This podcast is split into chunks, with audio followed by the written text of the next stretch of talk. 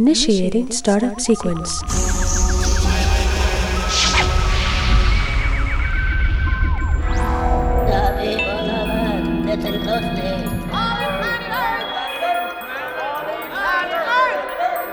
Ladies and gentlemen, the Martian ambassador is going to say a few words. Party people, party people,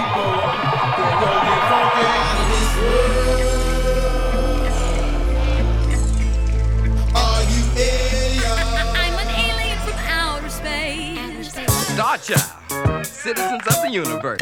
Welcome to the Other Planes Afrofuturism and Speculative Cultures podcast.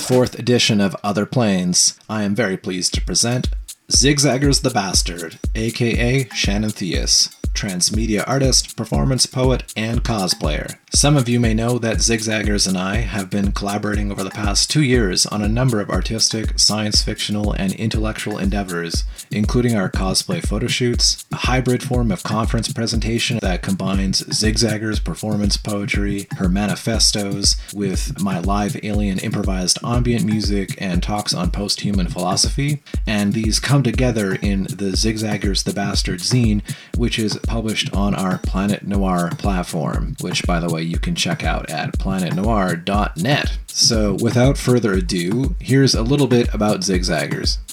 The cosmic world of Zigzaggers the Bastard, Queen of the Damaged, explores how radical black becomings afford inventive escapes, reimaginings, and adaptations to markers of disability, gender, and race.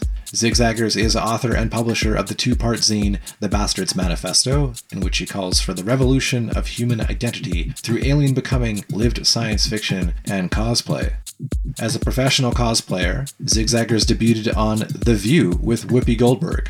What's interesting about Zigzaggers is how she mobilizes cosplay for causes. She spells it C A U S E, play. She's also a dedicated environmentalist, and as part of her efforts to stop oil fracking in Los Angeles, Zigzaggers has turned cosplay into cosplay, performing Gamora from Guardians of the Galaxy at public interventions at City Hall. Check out her cosplay on Instagram at Zigzaggers, Z I G G Z A G G E R Z.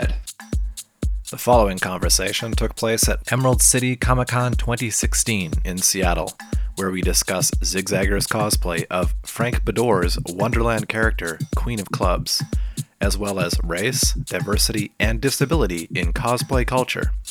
We then turn to a series of on location conversations from a Queen Hippolyta and Queen Nubia photo shoot held in Whistler, BC. This is Zigzaggers the Bastard as Queen of Clubs on Other Planes. Tell me your name and, and what character you're cosplaying. My name is Ziggy. I'm cosplaying Queen of Clubs. How long have you been cosplaying for? Uh, about a year. I'm new to it. I'm still considered a novice, actually. But you cosplay professionally for Frank Beddor's Looking Glass Wars? Yes, Frank Bedore summoned me to cosplay, actually. My first experience was last year at WonderCon, and uh, my first cosplay experience was The View. The View is a daytime TV show featuring Whoopi Goldberg, and my character is actually Whoopi Goldberg's character. So Whoopi Goldberg participated in a Kickstarter, donated enough money to get herself written in as a character, and then you cosplayed Whoopi Goldberg's character on The View with Whoopi Goldberg. Yes, she really does love Alice in Wonderland. Like she's it. She's a Cheshire cat in a version. I don't know actually how to call it, but in New York in Central Park, there's an Alice in Wonderland statue, and it's Whoopi Goldberg's voice that's narrating the information. So tell me, like, as far as I understand, you have photophobia, right? Yes, I have an acute photophobia problem. How does cosplay tie into dealing with photophobia? Within the industry of the Comic Con world is a really diverse um, eclectic group of people, people with disabilities, people from different backgrounds. And within this group, I find myself um, I always have to wear pretty intensive sunglasses that are considered steampunk. And in the Comic Con world, I actually uh, I fit in perfectly. I'm actually one of the normal people here. When I go to meetings, Comic Con meetings, I actually have more. I'm considered to be more professional. It gives me more credibility within the world. And so when Frank Beddor actually summoned this costume maid, it was fortunate for me because Whoopi Goldberg's character actually wears glasses a lot in the book. And so the costume maker, Chad Edward Leavitt, um, incorporated my disability, her glasses, and created this costume. So basically, cosplay allows you to incorporate your disability and even kind of celebrate it. Yeah, if you actually look at my headpiece, my two glasses are part of a club. Um, and so it actually brings dignity to something that would otherwise be pretty oppressive. What other characters do you cosplay? Um, I well, I just started cosplaying. Uh, it's an apocalyptic uh, Catwoman, Halle Berry's version of Catwoman. Um, I also cosplay within the Looking Glass Wars Jet Seer. She's a time traveler who collects DNA from exceptional people so she can build new worlds. Do you think it's really important for uh, there to be black cosplayers and black role models within the cosplay scene? Well, as I said, the cosplay community or the Comic Con community actually uh, favors diversity. It, it, it encourages it. So the more black cosplayers, the better they'll, they'll actually be better received. It actually enhances the community. Um, I personally like to see myself and with my black body playing black characters or characters that are that aren't necessarily white, just because there's so many. nice. This is a total awesome gender bend that's just walking past us. We just have to point this out. We have male Wonder Woman and female Catwoman. No, Male Wonder Woman, male Catwoman, yes, male Wonder Woman, male Catwoman. male cat Catwoman. we have to get this right.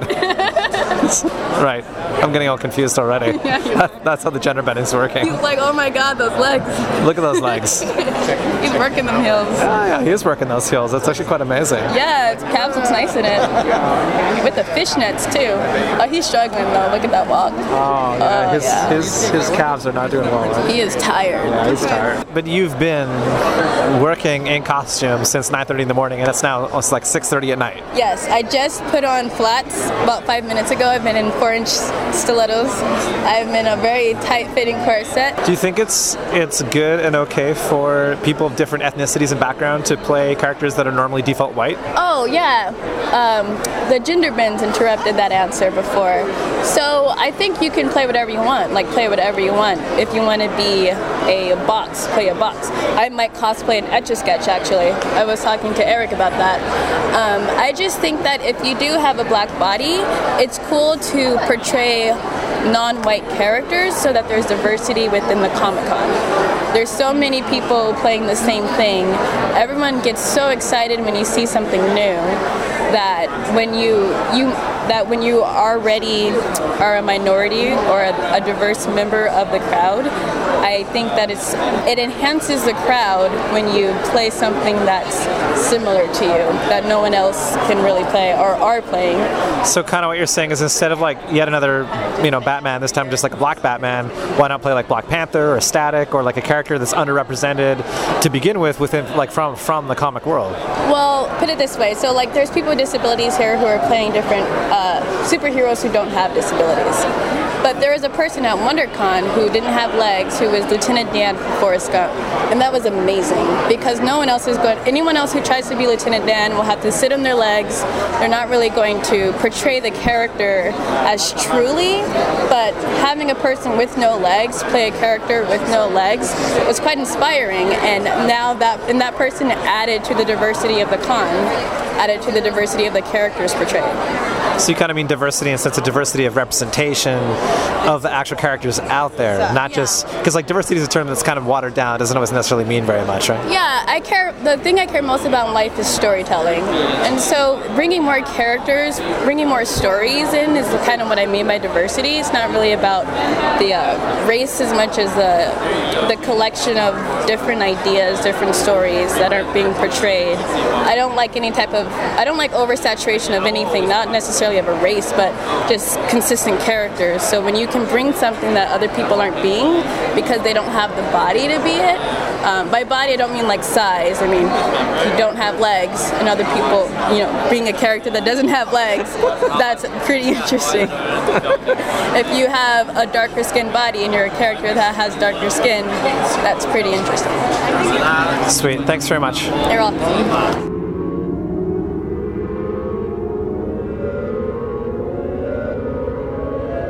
Our last conversation here that we will feature in this podcast was conducted live and on location during a day long cosplay photo shoot in Whistler, BC. Our discussion gets deep into Zigzagger's inventive cosplay of Queen Hippolyta and Queen Nubia from the Wonder Woman universe, as she tackles issues of race, disability, and self empowerment. We also talk about what goes on behind the scenes of a cosplay shoot, from the photography to costume and character. So here is Zigzaggers on Other Planes.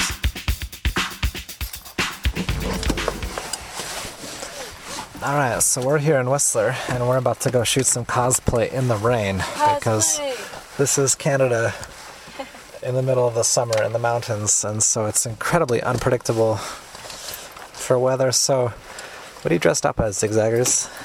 I am Queen Hippolyta of Amazon.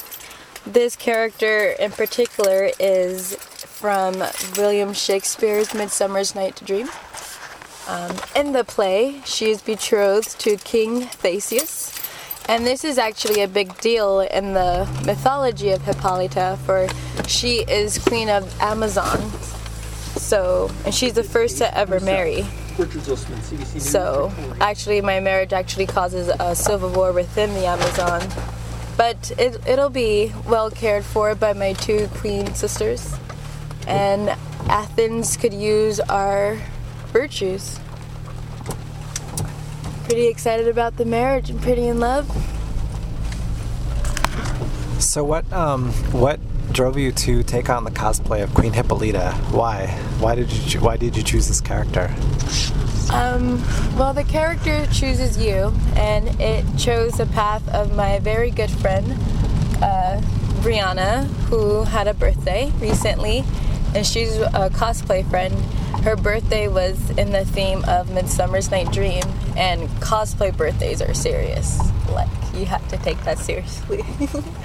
and so I read the play and searched for myself within it, and the character that I liked most actually uh, she has the least amount of lines as far as female characters go. But she's the queen of Amazon. she's the daughter of Ares, god of war. She's the um, she's the the mistress of Oberon, king of the fairies, and her her ver- even though she has very few lines, what she says in the play is actually quite significant. In fact, she's the only one who believes the lovers at the end and that's significant that in the end she's the only one who is wise enough to believe the foolishness of the lovers as real. Um, and it's because she sees a pattern between it. She tells her her her then husband that their their stories corroborate basically. He sh- says a very famous line that i like that you can't believe lovers poets are crazy people poets because they see heaven wherever they go. Um, lovers because, um, well, they're blinded by their love. And crazy people because they'll make up insane stories. But in, and those three people are the same thing. A poet is a crazy person who's also a lover. Um, so Queen Hippolyta really spoke to me. Okay, so that's some intensity around the complexity of the character development and plot of Queen Hippolyta. What about Hippolyta's relationship to Nubia and Wonder Woman and this kind of chain of uh, Afrofuturist cosplay that you've connected between these three characters? Well, when I saw that Hippolyta was Queen of Amazon, I actually thought, okay, this is a Tanner person in the play. Everyone else is from Athens. I think an Amazon person would look like me, if you were to ask me. Um, so, um, quite out of coincidence, and this actually happens a lot in my experience of cosplay, I reached to be um, Wonder Woman actually for 4th of July. I had to wear pretty intense gear for my photophobia, and so I wouldn't feel like so I wouldn't feel defeated by it. I decided to cosplay as Wonder Woman for Fourth of July, so I can use the gear as part of my costume, and you know, people would think, oh, she looks weird, but she looks like Wonder Woman. um, and so, as you may notice about me, I take character development really seriously and intensely. So as I researched Wonder Woman, and this was actually a, a really hard thing for me to reach to because I don't agree with the depiction of Wonder Woman being from the Amazon, and even like agreeing to be that person and her comic book character, I actually felt myself compromising my. Uh, I have like uh, my cosplay integrity because I like to play darker skinned characters, and I actually handled that by channeling my inner transcendentalist and just you know surrender to the situation. I want to be Wonder Woman, this is how they depicted her, though I don't agree with the depiction. So all the Wonder Woman stuff I have, I don't carry her image, though I will carry her logo. And as I'm dealing with this like tough decision, I discover Wonder Woman has a black twin and she is Wonder Woman. It's not like Wonder Woman and someone else's name. She's her name is also Wonder Woman, and her name is Nubia. And it just so happens that their mother is Hippolyta, and I did not know this when I when I decided to be Wonder Woman. And so I already think that Hippolyta would look like me. So to have Nubia be her daughter, I just think, oh well, that would look like me as well which was just such a when I found it I I started crying when I when I found out she had a darker skinned sister um, I really think that her character is the embodiment of Langston Hughes' poem "I Too Sing America." You know, the darker the darker sibling is is hushed away into the kitchen and company comes. But one day the story will be told and they'll see how beautiful that sibling is. And I just think it's the time for Nubia and just that reminder that we too sing America. We are there. We're Wonder Woman too. And we wear the costumes. I, I want to wear that costume. Which saved me a lot of money. All my Wonder Woman stuff now applies to Nubia. Yeah, cosplay is expensive. So what I understand about Nubia is that she was written up in the early 1970s, appears in a couple Wonder Woman comics, but never gets her own own storyline nor her own comic book line as an independent character.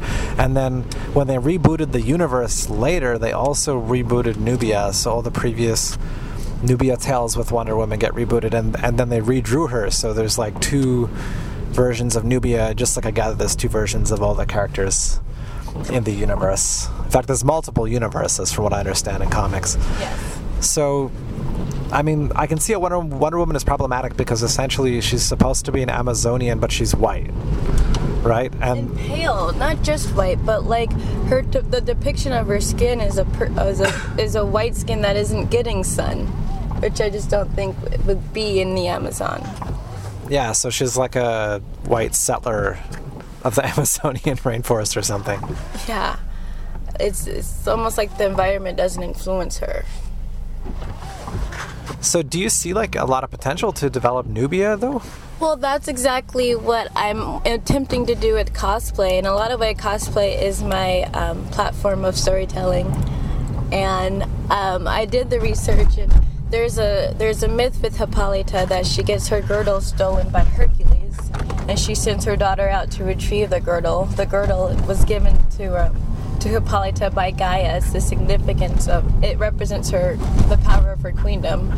Of course, it's stolen by man in his foolish attempt to try to steal a woman's power, not realizing it's just a symbol of it, not the actual source.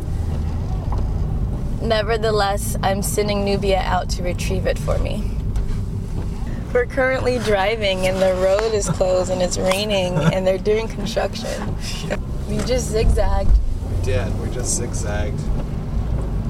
I kind of want to pull into Hippolyta's character the power of love because um, a huge aspect of the Wonder Woman mythology that the um, I can't say his name, the author.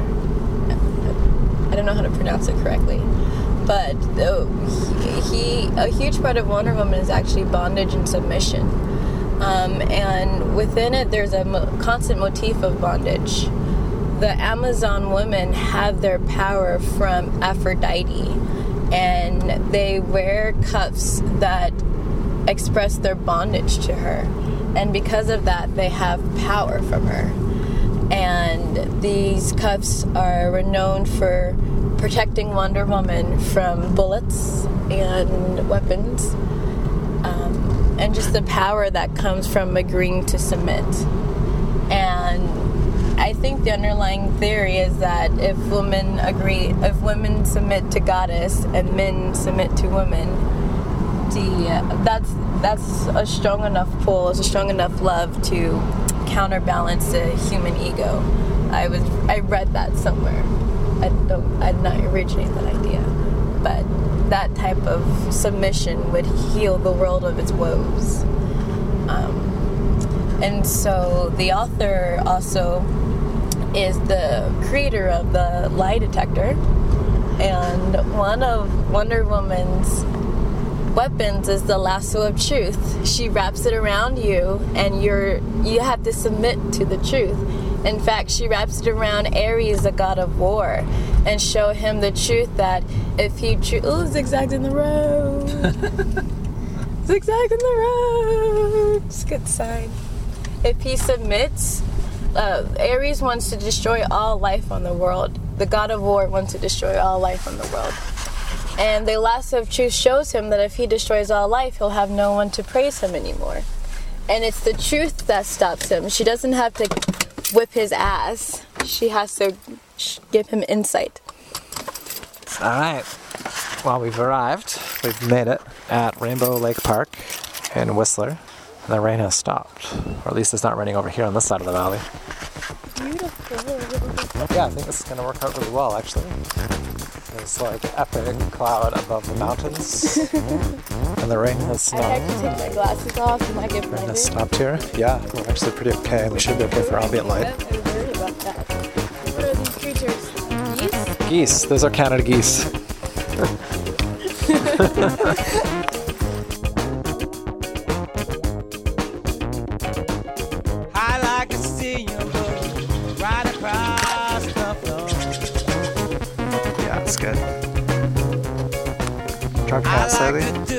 hands down. till you holler for more. I like to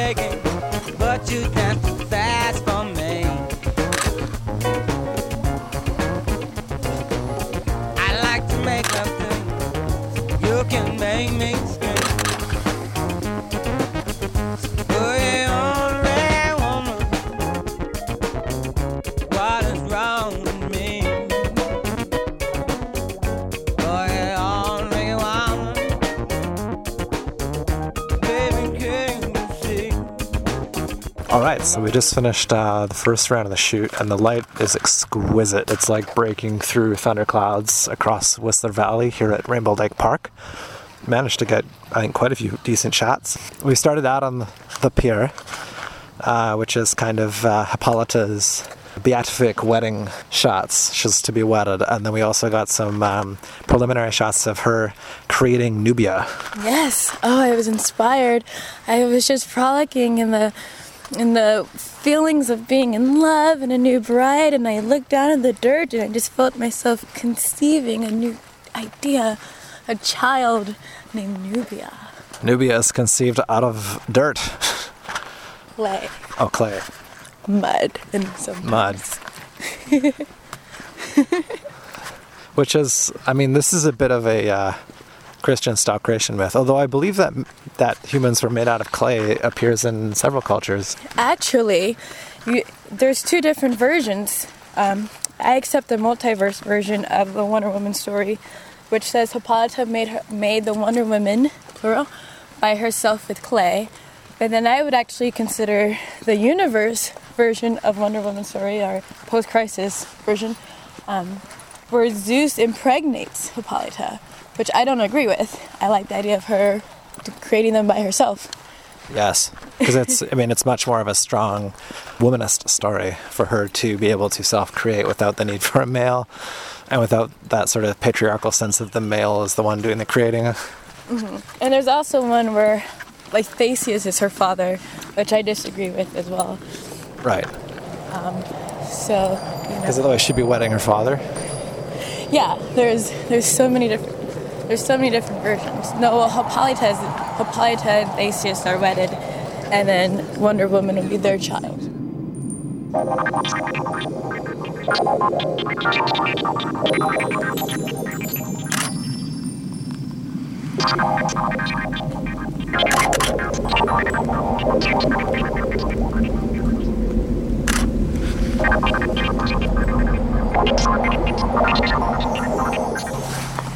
Okay, so we just finished uh, the second round of the Hippolyta shoot by the stream in the red maroon dress. Tell us a little bit about that dress. When I was trying to think of how best to express the character Hippolyta with the garments that I had, I thought this one in particular looked pretty Athenian. Athenian. Um, the color is quite regal, especially for those of the darker com- complexion. I actually think we look good in the purple. I also happen to be repping Leica colors. Oh, I threw that in there. You didn't know it was gonna happen, but it was there. As a photographer, how do you feel being requested to do these types of shoots? Oh, I actually like shooting cosplay. Um, I mean, it is very close to a model shoot, except for I strive to use natural light, especially in outdoor settings and even in a lot of indoor settings. And unlike model shoots, you're aiming for a more expressive and actorly pose. I mean, it is close to a model shoot, but you're not focusing upon modeling the clothing, you're focusing on modeling the character, which is a little different. So it's closer to like a conceptual model shoot, which you certainly have. Um, but the cosplay element is also just the kind of intervention that occurs in public space uh, with the shoot. I mean, it's not all the time, but uh, people notice the shoot, and depending on the, the context of it, um, it can intervene in public space to a greater degree than modeling will, because the the garment and the character and the costume are uh, radical, or they're from comics, or they're from fantasy, or they're from science fiction. Um, so it looks much more out of place and otherworldly. Yeah, I love that effect effect of cosplay actually. Oftentimes I just dress in cosplay. It's my form of to quote Hakim Bey, uh, poetic terrorism, kind of remind people that there's a, a fourth wall they're not breaking by being uniformed in their garments and then just break it, act like I'm a character. It actually happened by happenstance at first, having to wear pretty big glasses on my face. Um, I kind of reached for some that looked actually from the Matrix, and people were literally asking me if I was dressing up from the Matrix, and my response was always yes. I had two pills, and so uh, to actually see the effect that they had on people, to like remind them that there's something else you could be, or another way you could act. There's a, there there are alternatives. Um, that's a, something that I actually see the costume do almost immediately. It, reminds a person of their imagination.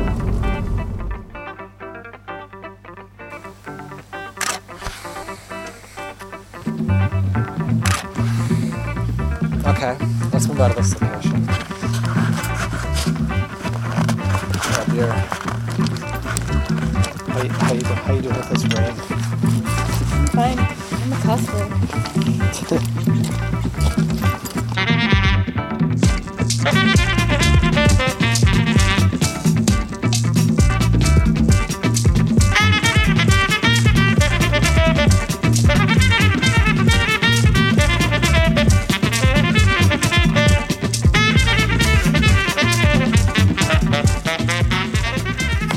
So what are you changing into now? What is the next character for the third round? Third round is Nubia. Nubia. Yes. She's been incarnated. But I actually find Nubia to be quite the gem of a find for a cosplayer like myself. Someone who is already existing in the universe of imagination, but um, needs to be voiced.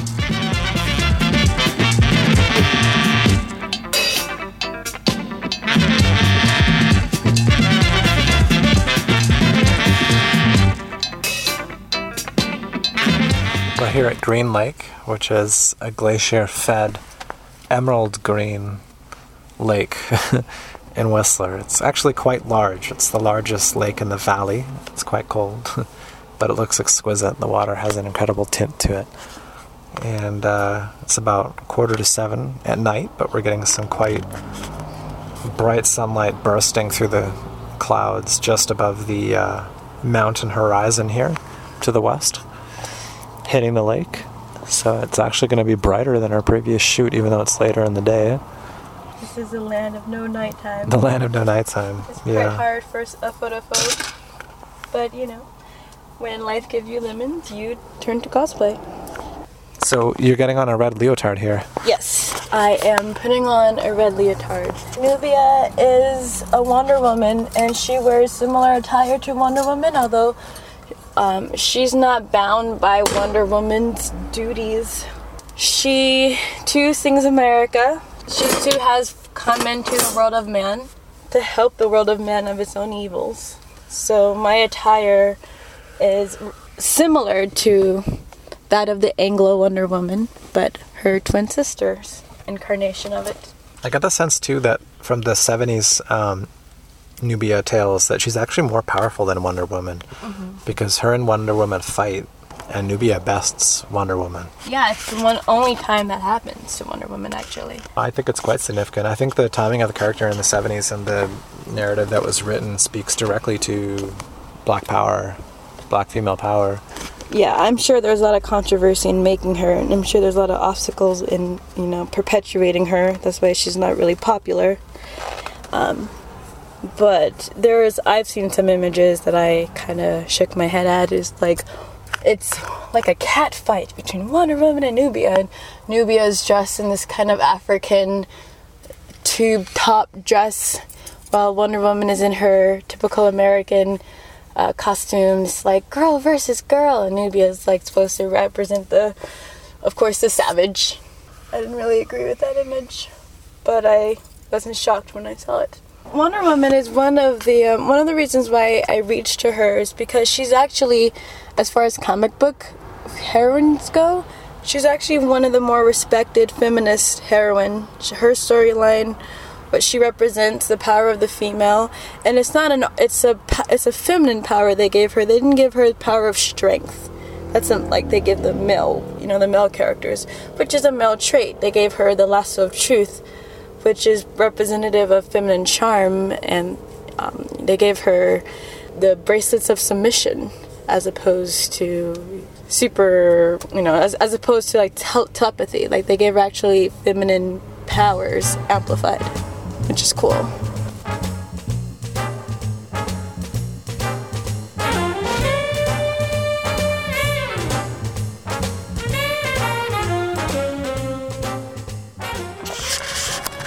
ended So we done? The third mission? we're done with the third mission the third and final nubia has been featured So how cold was Green Lake?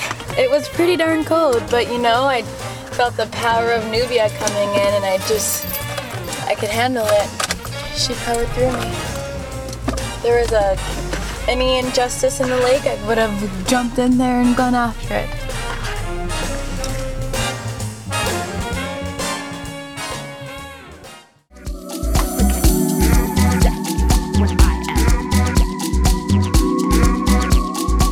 Concludes this episode of Other Planes.